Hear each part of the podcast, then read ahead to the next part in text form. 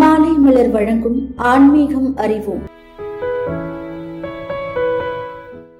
காலித்தின் அண்ணன் அவனுக்கு ஒரு புத்தம் புதிய காரை பெருநாள் பரிசாக அளித்தார். பெருநாளுக்கு முதல் நாள் காலித் அவனது அலுவலகத்திற்கு வெளியே வந்தபோது ஒரு சிறுவன் அவனது காரை சுற்றி சுற்றி வந்து ஆச்சரியத்துடன் பார்த்து கொண்டிருந்தான். அவன் ஏழ்மையான குடும்பத்தை சேர்ந்தவன் என்பது அவனது தோற்றத்திலேயே தெரிந்தது. காலித்தை பார்த்ததும் இது உங்கள் காரா அங்கிள்? என்று கேட்டான் அந்த சிறுவன். ஆமாம் என்று தலையசைத்த காலித் என் அண்ணன் எனக்கு பெருநாள் பரிசாக வாங்கி தந்தது இது என்று பெருமிதமாக கூறினான். சிறுவனின் கண்கள் விரிந்தன. உண்மையாகவா சொல்லி சொல்கிறீர்கள். உங்களுக்கு பைசா கூட செலவில்லாமல் இந்த அழகான காரை உங்கள் அண்ணனே வாங்கி தந்தாரா? இவரை போல ஒரு அண்ணன் என்று ஏதோ சொல்ல வாயெடுத்த சிறுவன் சற்று தயங்கினான். இவரை போல ஒரு அண்ணன் எனக்கும் இருந்தால் நன்றாக இருக்குமே என்று அந்த சிறுவன் சொல்ல நினைக்கிறான் என்று யூகித்தான் காலு. ஆனால் அந்த சிறுவன் தொடர்ந்து சொன்ன வார்த்தைகள் அவனை அப்படியே உலக்கிவிட்டது. இவரை போல ஒரு அண்ணனாக நான் இருந்தால் எப்படி இருக்கும்?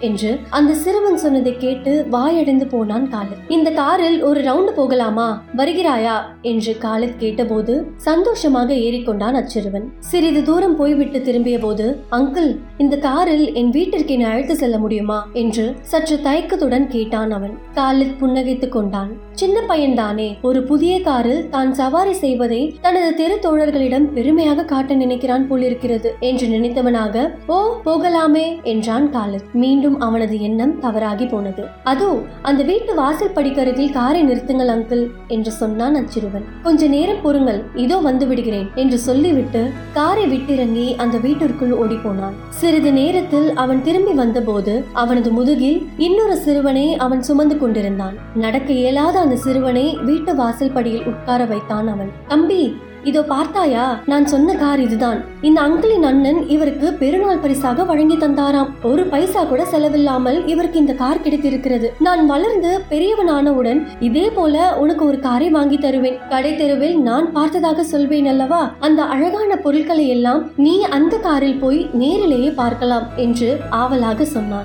காரை விட்டிறங்கிய காலித் அந்த சிறுவனை தூக்கி காரின் முன் இருக்கையில் உட்கார வைத்தான். அவனது அண்ணனும் பின்னிருக்கையில் ஏற்றுக்கொள்ள கண்கள் இருந்த அம்மூவரும் சந்தோஷமாக நகர்வலம் சென்றார்கள். ஒரு இறை நம்பிக்கையாளர் தனக்கு விரும்புவதையே தனது சகோதரருக்கும் விரும்ப வேண்டும் என்ற நபி அவர்களின் போதனையின் உண்மையான பொருளை அன்று புரிந்து கொண்டான் தொடர்ந்து இணைந்திருங்கள். இது மாலை மலர் வழங்கும் ஆன்மீகம் அறிவோம்.